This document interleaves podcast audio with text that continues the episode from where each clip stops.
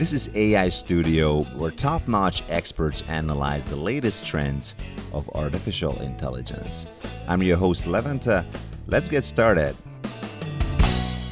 You know, we're huge fans of the AI Today podcast. Therefore, we thought it would be great to get show hosts Kathleen Walch and Ron Schmelzer on the show and to pick their brains about the latest AI trends. When they joined our Zoom session, the whole thing felt so unreal, though, that at first I thought I was talking to some AI. But no, it was the real deal, and we decided to jump right in. But you know what? Let's just, grab this this whole intro thing, this official stuff. I'm in the flow. I just you know I'll just you know shoot the questions and then uh, yeah, it's a recording anyway. I just I, yeah exactly. Tell me tell me about how it feels not to have a president elect after two days after election day? That's our first, most important question to well, you guys. I'll, I'll, start. This is interesting because, of course, you know everybody likes to talk about the politics, right? And and it's kind of right. interesting. But you know, the funny thing is, when you think about it from an AI machine learning perspective, it's actually really a story about data. And, mm-hmm. and I, and I want to talk about that way because you know because that's the funny thing about the world is that we're all realizing the importance now of data. I don't know why we didn't really we've been having computers for for decades right? And yeah. we always thought about computers as the things that they do you know the bits of the the the hardware. But really the the computer is actually the least important part about it. It's the data that we realize now is important because that's really what people are dealing with right now. We're dealing with things like votes and we're dealing with things like you know uh, participation rates and you're dealing yeah. with things like and and and it, it, that is really what this has all become and, it, and and it's become about the thing that we really we launched a conference uh, not too long ago the data for ai conference and which is free to attend by the way data for ai it's data yeah, AI I, I saw it on your website. Yeah and it really deals with this which is basically data quality data quantity. Where is the data coming from? How good is that data quality? Can you trust that data? And that's really what this is all about. I don't want to speak for kathleen but but that that's what I see this election is really about. It's about the data, right? Yeah, I mean, I think it's always been about that, right? And I think that, you know, we continue to count votes and things will come in as they come in. And I think, as Ron said, it's all about that you know data quality and make sure that you're just um, you know doing things accurately and in general i think people have been focusing more on data like he said and that's why that's why it's so important that we've created a, an entire conference around it that was five yeah. days and quite frankly probably could have been an entire month. But we needed to cut it off at some point. Right. It's kind of crazy because because you know we we we, we did the data conf just because we're like okay well, we're just tired of you know talking about machine learning and our AI and really it always comes down to the same problem. So we, we thought we'd put this this thing together and and people and it's over and, and people said like well I, I still want to talk about this um, uh, about just data and data issues and and we're like well there's got to be i mean we're not the only ones doing this i mean we're like we're not we didn't like invent this this concept of talking about right. data but surprise I, I don't understand why the market uh, has not really spent that much time talking about the data side of things you know we like to talk about uh, data storage and you know all the data engineering and and tools for databases things like that but like who cares where it is if you don't know how to deal with data there's not a good education people are not educated that much in data it's it's just intriguing yeah. like this this this big missing part of the the equation Right. So you mentioned this very, very cool conference. Well, what else do you guys do at Cognilytica? We really want to hear a, a, bit about your your your service portfolio, and of course, please tell us about your show as well, because not everybody might be familiar with AI Today yet, but I'm sure they will be uh, after this one. Yeah. So I'm Kathleen Walch. I'm a managing partner and principal analyst at Cognilytica. We're an AI focused research, advisory, and education firm. So about half of our business is with private sector companies. So, in banking, insurance, finance, automotive, pharmaceutical, healthcare, uh, retail. And then the other half is with the public sector. We work with a lot of, uh, you know, different agencies and, you know, both federal, state, and local in the United States, which is where we're based. But we also do work with international um, governments as well. And we are also hosts of the AI Today podcast, which is a, a, very popular podcast. We've been doing it for, uh, we're on our fourth year now, which has been incredible. Um, and so we publish weekly every Wednesday, and we will interview various guests on topics related to artificial intelligence, as well as talk about some relevant topics or how AI is being applied in different industries. Mm-hmm. And to add to that, you know, Kathleen and I, you know, that's actually how we started. You know, Cognilytica is a research firm. And prior to Cognilytica, I had another analyst firm called ZapThink, which was focused on enterprise architecture and service-oriented architecture. If you remember those those good old days, right? And and actually, in the intervening years, actually, Kathleen and I have been working together for years. Even prior to to Cognilytica, we ran a whole bunch of events focused on the startup and entrepreneurship ecosystem. And you know what we noticed was this big movement towards AI, sort of in the sort of mid parts of the 2010s, you know, 2015, 2016, 2017. That's when sort of the entrepreneurship side of AI really started happening. There was yeah, a, totally. a ton of research happening for decades, you know, before that, and sort of the deep learning kind of thing kicked off in, in 2009, 2010. But the VCs kind of caught on and a ton of funding. And we're like, okay, we have to like just focus on this area. And we actually started with the podcast. I was like the very first thing we did was started with the podcast. And we asked the first question was, why does AI matter? That was like the very first question, and kind of kind of went on from there. So Kathleen and, all, and I also write for Forbes, and we also write for Tech Target. So a couple of period, uh, you know, online publications we write for, and um, we also do a lot of training. We actually spend a lot of our time um, helping our our customers understand how to put AI into practice. Mostly focused on the methodology side. We don't do like don't ask us for Python and our help, but we will we will help you with you know uh, putting together AI and machine learning projects in a successful way based on how large organizations are doing it, basically. Right, right. So, oh, yeah, I, I should introduce myself. Thank you, Kathleen. Mentioned I'm Ronald Schmelzer. I'm also a managing partner and principal analyst at Cognilytica. Thank you, Kathleen. I yes. just kind of zoomed forward without doing that. Right. So you guys have immense hands-on experience in the field of artificial intelligence, and well, that's that's uh, the main reason we we reached out uh, to you, and uh, therefore we're really really thrilled to. Um, to hear your uh, opinion about uh, Europe as such, about the European efforts uh, that are going on, and I really, I really wonder whether anything specific comes to your mind when you think of of uh, of Europe, uh, and when it comes to AI, right? Like, what do you basically what do you associate Europe with when you when you think of AI? Any cases, projects, companies, countries? Yeah, well, you know that's the really interesting thing about artificial intelligence is that you know with other sort of technological waves, I guess you know people think oh silicon valley is sort of like you know the headquarters of in the internet and the mobile revolution and the cloud revolution which may probably there, there's some truth to that but with artificial intelligence it has always been a very international there's like there's no real there's like you can't see this geographic center for ai because the uk you know like Alan Turing, you know, Turing for crying out loud was not in the U.S. He was in the U.K. He was the sort of like one of the pioneers yep. in Turing machine and all that sort of stuff. There are centers of AI, you know, in Germany, you know, well known for their work in autonomous research for decades, going back to the 80s and 90s, right? And even yeah. before that, and of course, what's happening, even outside Japan, you know, with this research in robotics, and uh, tons of work all over Europe. You know, France, you know, uh, uh you know, is just making a huge investment, you know, in in that. And we've actually done some research on what's happening uh, with AI in all these countries. And we put produced a report. Maybe Kathleen, you can talk a little bit about about what we found out about AI. Yeah. It yeah, worked. actually, you know, so it is interesting because as Ron mentioned, a lot of people always equate Silicon Valley with technology and cutting edge and, you know, first adoption of many many different things and really pioneering the way but with artificial intelligence we're not seeing that one from even the US standpoint, you know, where companies are being formed and how people are moving forward.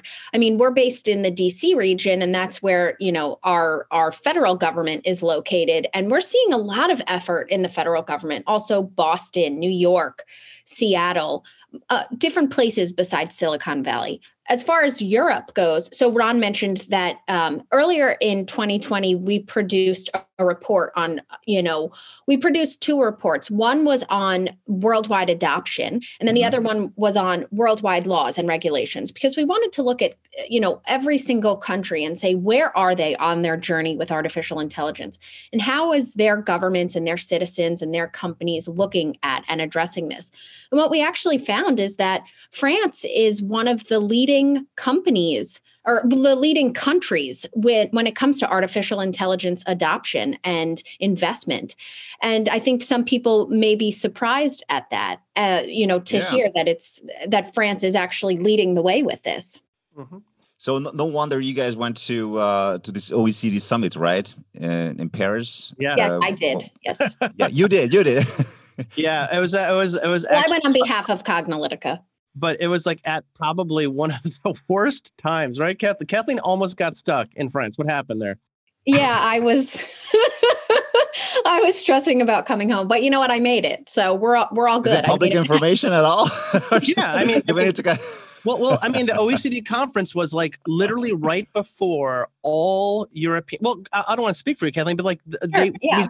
America so at the end, it was at the end of February of 2020. So it was right, right. when Europe started to um, you know, get get affected by it. And actually so yeah. much so it was a very international conference. So that meant that people were coming in from all over the world and they actually were turning people away from certain countries. Mm. Um, the, and got a little bit more aggressive on day two of the conference actually because oh. they wanted to make sure that people weren't you know testing positive and and coming yeah. to the event so so i was able to make it and and get back in time and things were great but yeah but that was that was definitely my last international travel as that was at the end of february and paris basically went on lockdown after that yeah and in america we sh- they shut down all european uh, air, air air travel like pretty much mm. like i think it was like yeah. three or four days later and so if you were planning like on extending that trip and having any sort of vacation, it would have been like, no, that was that not. would have been probably I would still be there.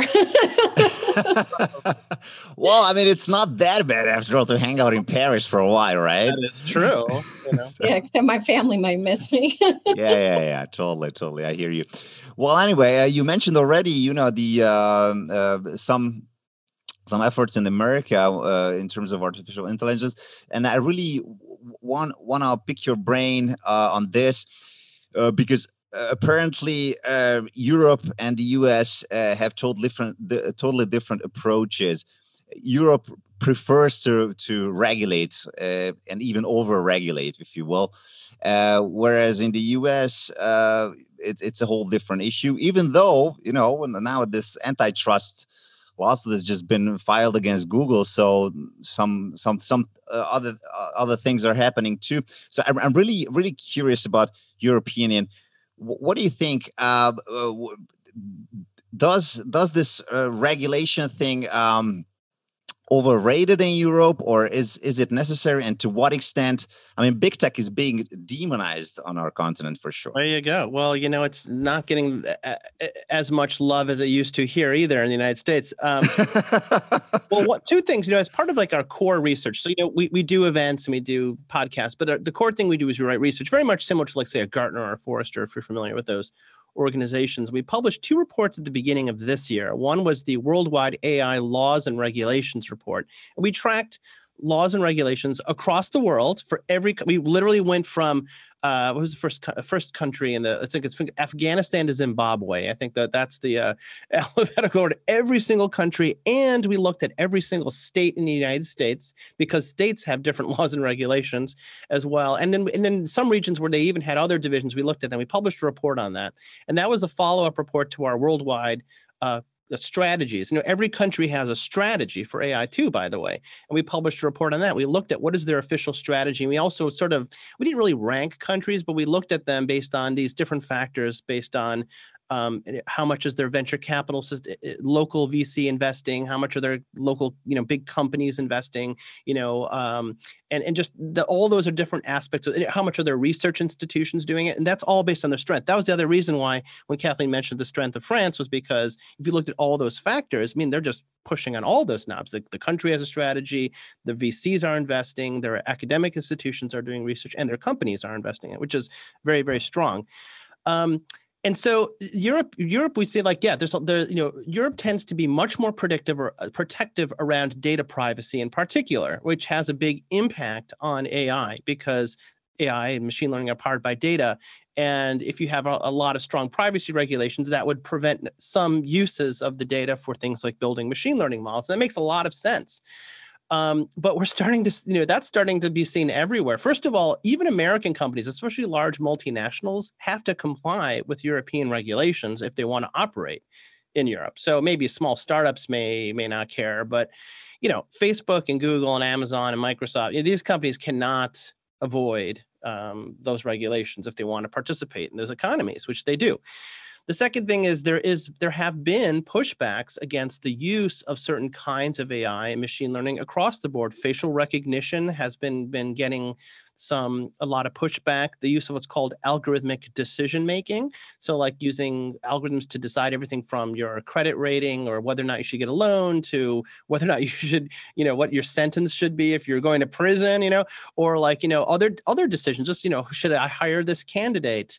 uh, this person. Uh, these are all being controlled by algorithms. And to the extent that people want to use the new fancy thing, which is deep learning and machine learning, which has a problem, which is its lack of transparency. So yeah. when, when it says, do not hire this candidate, and you want to say why, and the machine learning model says, I don't know, the 72% chance that it's not a good fit.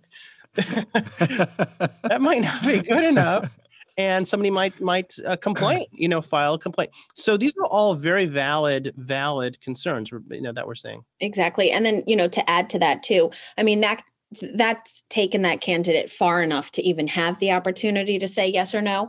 Sometimes these algorithms are filtering and not even presenting candidates. So we've seen that, you know, based on previous hiring, it'll look at that data and then maybe it won't be sharing, it won't be passing women through. Um, I know that some companies got in trouble for that and they needed to actually take a step back and really bring humans back into the loop so that they were making sure they were looking at all of the applicants fairly so we run into issues like that as well. So, so uh, you know if you a question about european regulation it is true that like on on sort of the general balance you know european um, countries tend tend to be have a much more restrictive stance if you want to think of it that way in terms of laws and re- regulations. But i would say that it's not that much out of line with with what's happening uh, worldwide. I would say actually America's the United States is is pretty not too far off from where Europe is. It's really China.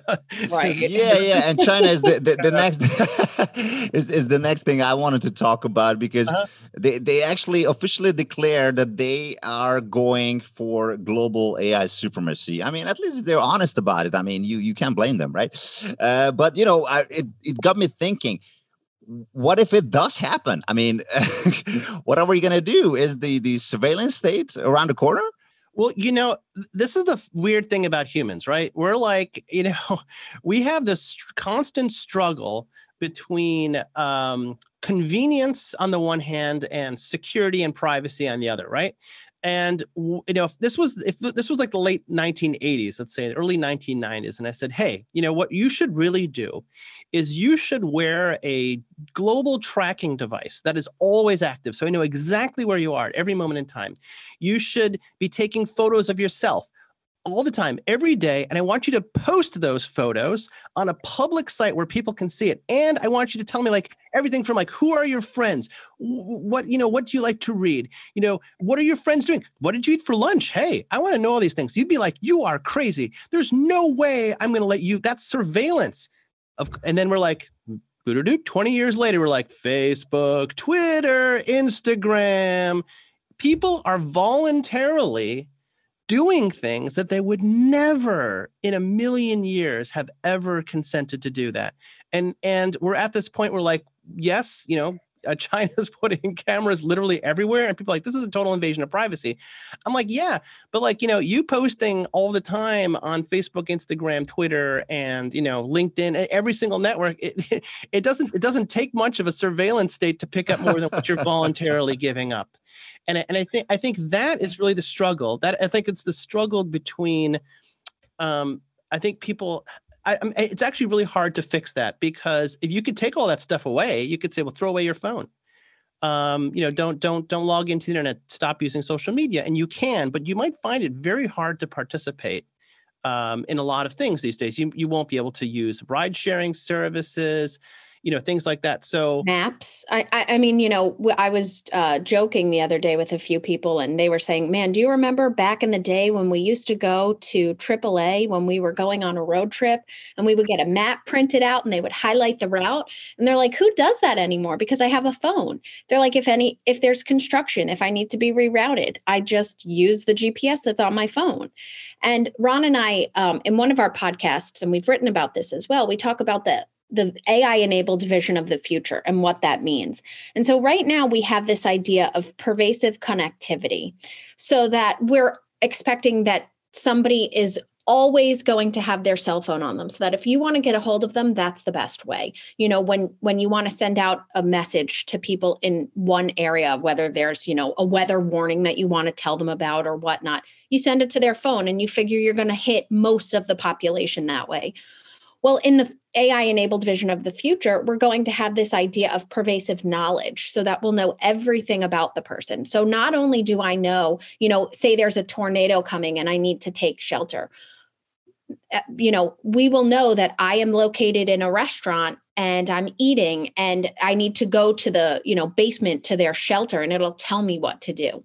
So, you know, on one hand, you can say, well, that's super convenient because now, uh, you know, people that are coming to rescue uh, others know exactly how many people are in that location. They know where they're located. They know exactly how to get a hold of right. them, how many bodies should be there.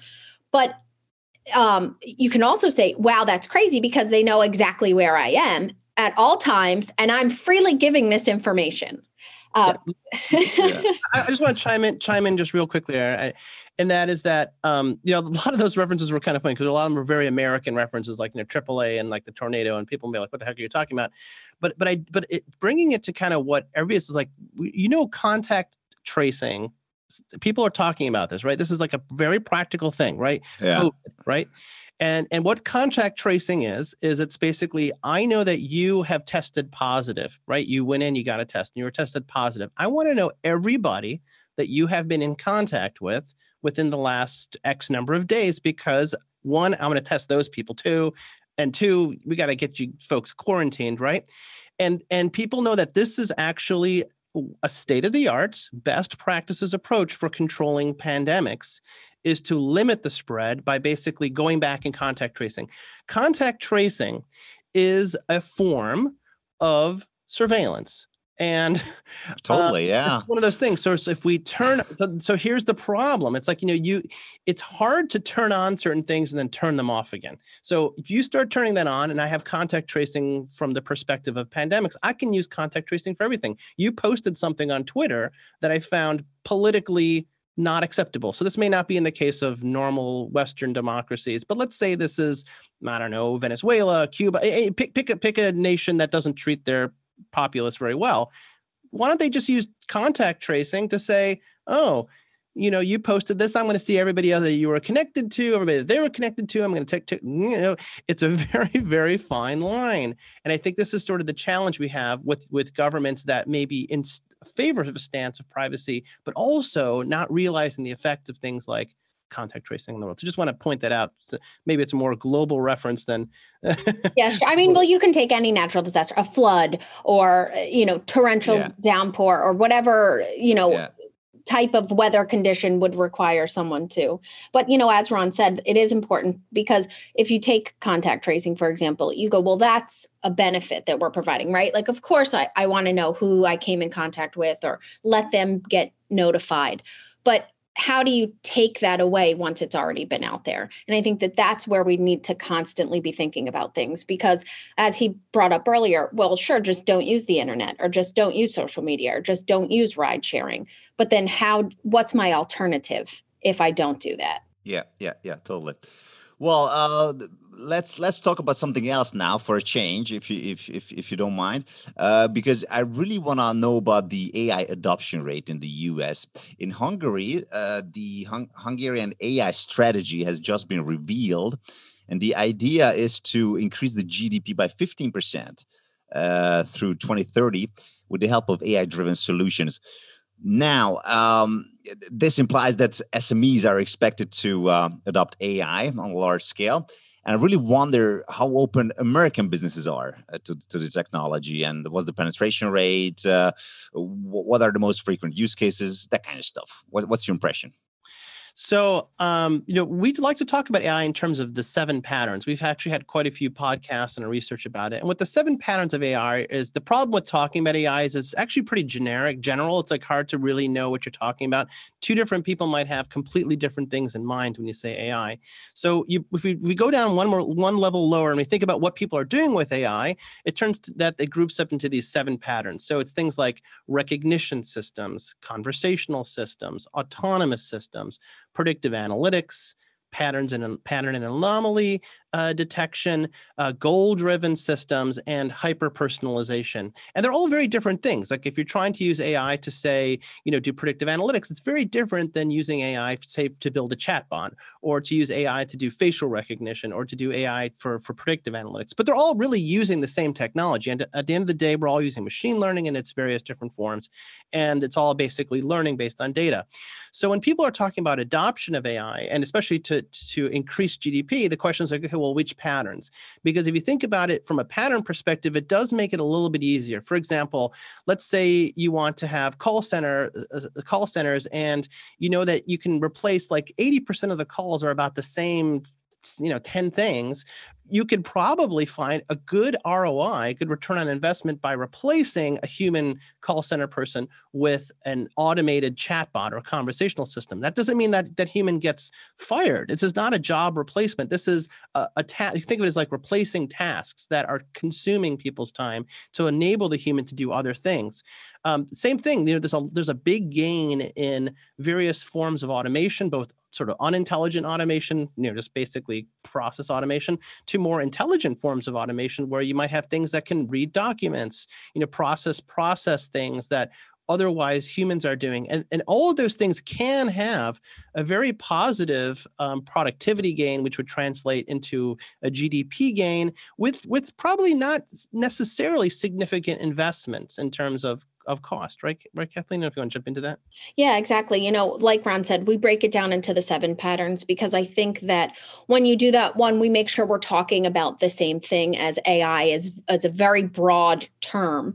And also then you can say, okay, well, you know, this pattern is getting adopted and overall it's you know having having this major benefit. Some patterns are more adopted than others just because of the difficulty of it.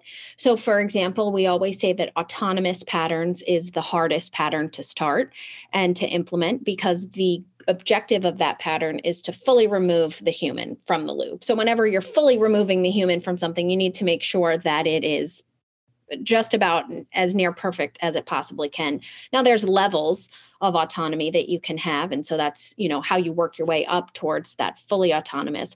But yeah, like Ron said, you know, I, I think just in general thinking about it that way then you can really see how it's impacting overall and and the adoption of it as well.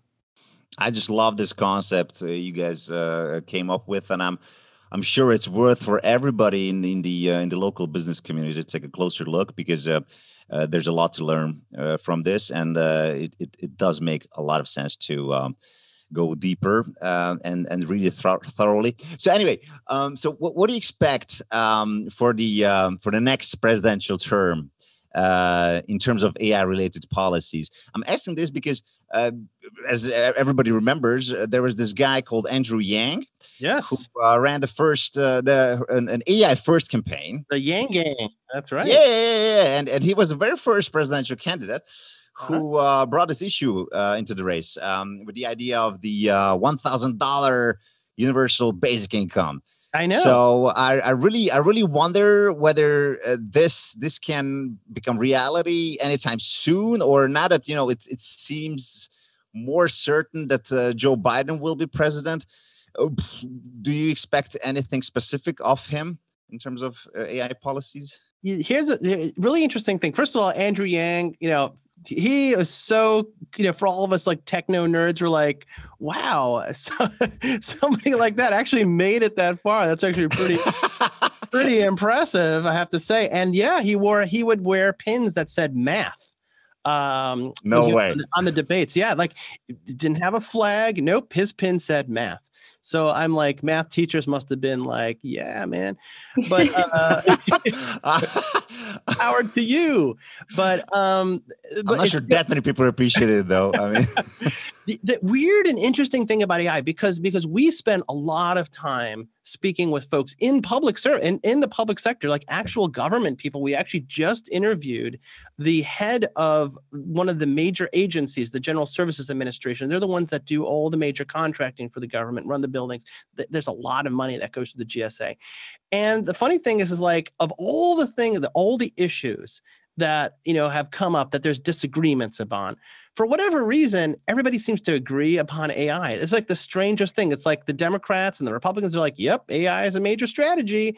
And there's even like a bill called the ai and government act. It's a it's a bipartisan sponsored bill. Yep. is there such a thing a bipartisan thing? We actually asked in our interview with with with the administrator like the head of the of the agency who's clearly like a political person because because the head of an agency is appointed you know, and, and a, uh, by, by the president and is approved by the Senate. So it's very, uh, you know, very political position. She's like, yeah, on the on matters of technology, people don't seem to have any disagreements, which is which is kind of intriguing, you know, right?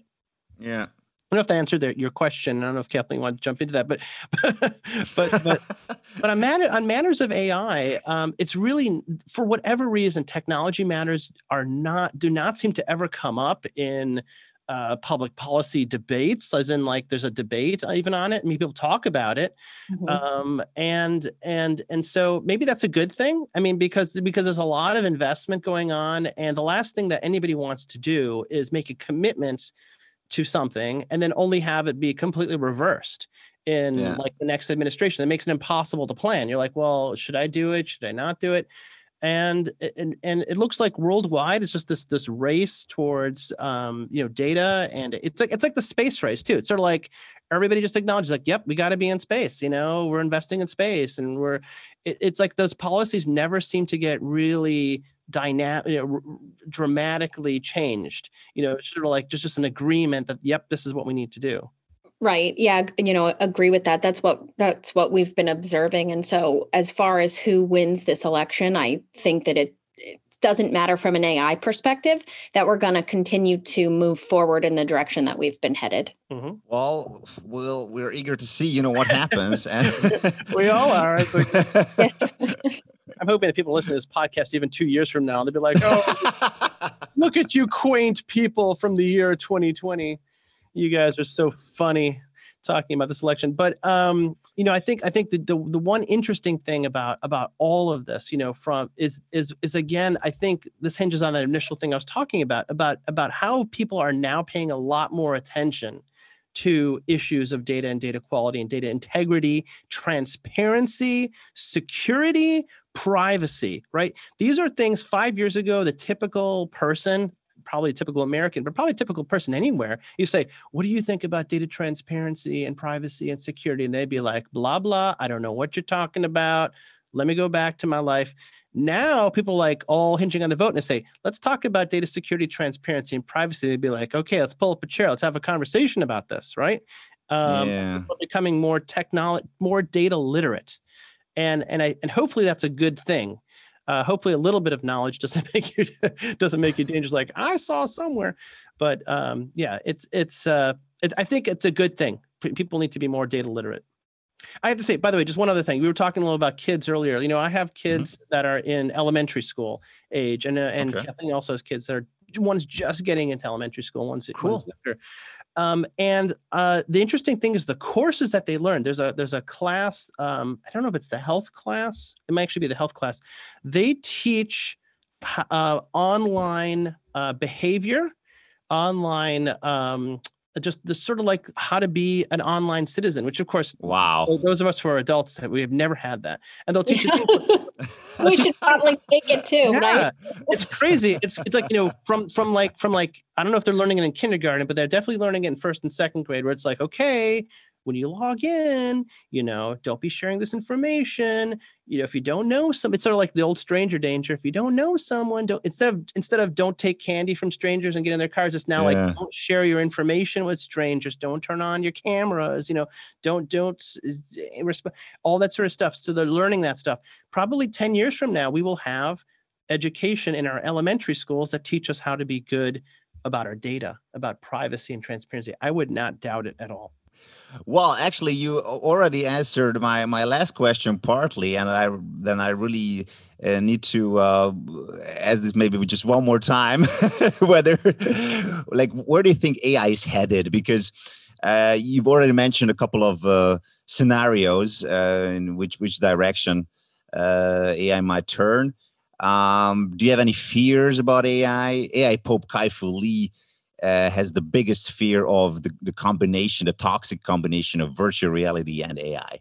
What about you guys? Yeah, that's a great question. You know, at the end of our podcast, we always ask our guest, what do they believe the future of AI is in Yeah, general? I stole it from you. Oh, well, great. Yeah. because I like it so much. yeah, we love that question because we always get different answers. So some people take it from more of a personal standpoint. So personally, I am most excited to see autonomous vehicles come about you know fully autonomous vehicles where i can not have to drive anymore because i don't like driving. So that to me is something that i'm like man i could see so much benefit in this. And um, you know that's something that i'm most excited for. But then taking it from you know kind of an entire perspective like how is this going to change things and how will ai help help in general? Uh, you know i'm hopeful that it can really be used. We talk about augmented intelligence, where that is where you are not replacing the human, but you're helping the human do their job better. So, will we get to a point where everybody has this little augmented intelligence tool where it just helps you live in society better? It helps you with a whole bunch of things with your calendar reminders and with adding adding things and reminding you about stuff and really being, you know, they also talk in education about how maybe you can have a personal AI assistant that's with you through your entire journey uh, of your educational life and it can grow with you and it can be a tutor you know will we have things like this that really enable humanity to move forward in a way that we never had before yeah. One of the things Kathleen mentioned earlier, we talked about our AI enabled vision of the future. And we sort of, that was actually one of the very first things we did very early on, I think in 2017 or 18. We put together, we're like, well, what does this mean? You know, we asked the first question, why does AI matter? And we, you know, we, we think about that, like, well, why does it matter? Is it's a kind of interesting and cute, you know, technology, or is it going to be really important? and and we're like well if you sort of extrapolate and you think about the future and you, and you think about all the ways in which ai can impact our future and we think about we call the ai enabled vision of the future on the one hand we have what it's doing sort of on the business side the ai enabled organization right? Not just businesses but also governments and other agencies and just in general you know entities you know? And and of course there there's no doubt a movement towards the increasing use of automation and the increasing use of um, things like you know technologies that enable you know on demand of anything. That's what we call the on demand enterprise it's like everything's on demand you know soon people will be demanding that everything will be accessible at all times of the day even when there's, when there's no human there you know we've started to see the the uh, increased use of completely unattended uh, kiosks you know? This is that's actually really been pioneered honestly in china of all places but, but we're starting to see it everywhere where you just might have like a store where you walk in you know amazon go of course being an example here in, in the us where you walk in and you can do shopping and you basically don't interact with anybody and you come on out will actually the move will the whole coronavirus experience actually motivate even more of that where people don't want to talk to anybody do people don't want to see anybody people say like oh i miss talking to the starbucks barista it's like well you know maybe you'll be willing to give that up now because yeah. uh, you know you're not going to be able to talk to them anyways you have the six feet distance socially so um, that's the one that's one part of the vision. Second part of the vision is kathleen mentioned earlier about pervasive knowledge which is the idea that we can build profiles we can use those profiles. What kathleen was talking about in terms of the education the virtual tutor is actually an aspect of, of hyper personalization which is that if i know what your needs are for education then i can tailor your needs. The whole idea of grades is a bucketing system which is that we just assume that everybody that's of a certain age probably should all be learning the same thing and maybe you can do a little bit of differentiation but you really can't do individual level differentiation, well, maybe AI can enable that. We have this idea of autonomous everything. That's another sort of vision, which is that things that can be made autonomous probably will be made autonomous.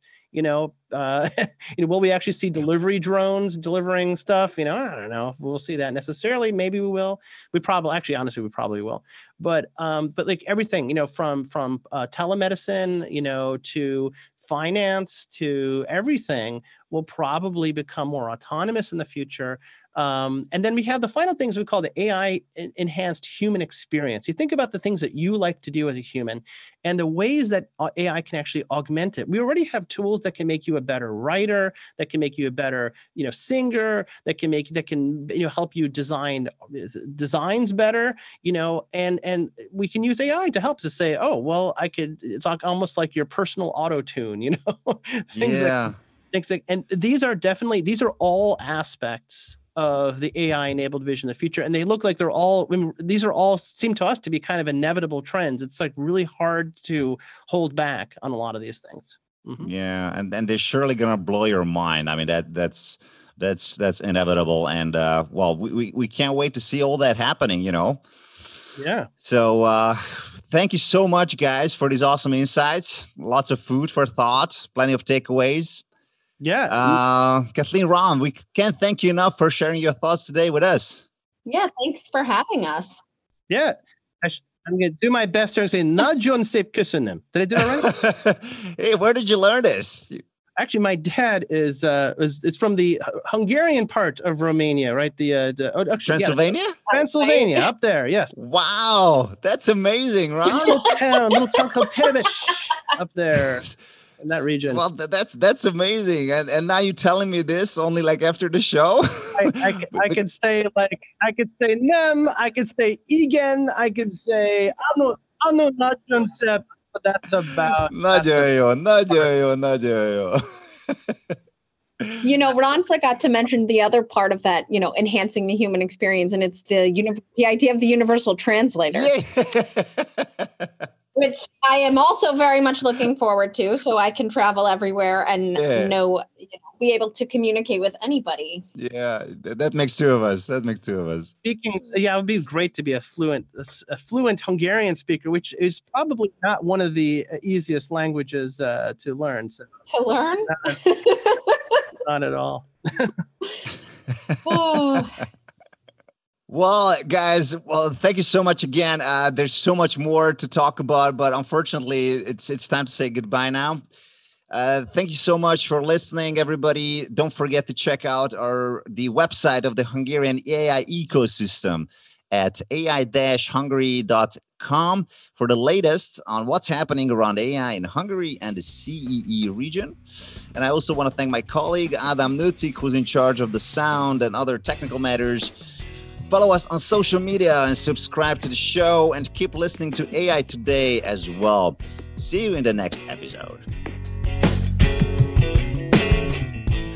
You listen to AI Studio, a podcast by the Hungarian Artificial Intelligence Coalition, which is the ultimate stakeholder forum of the local AI ecosystem.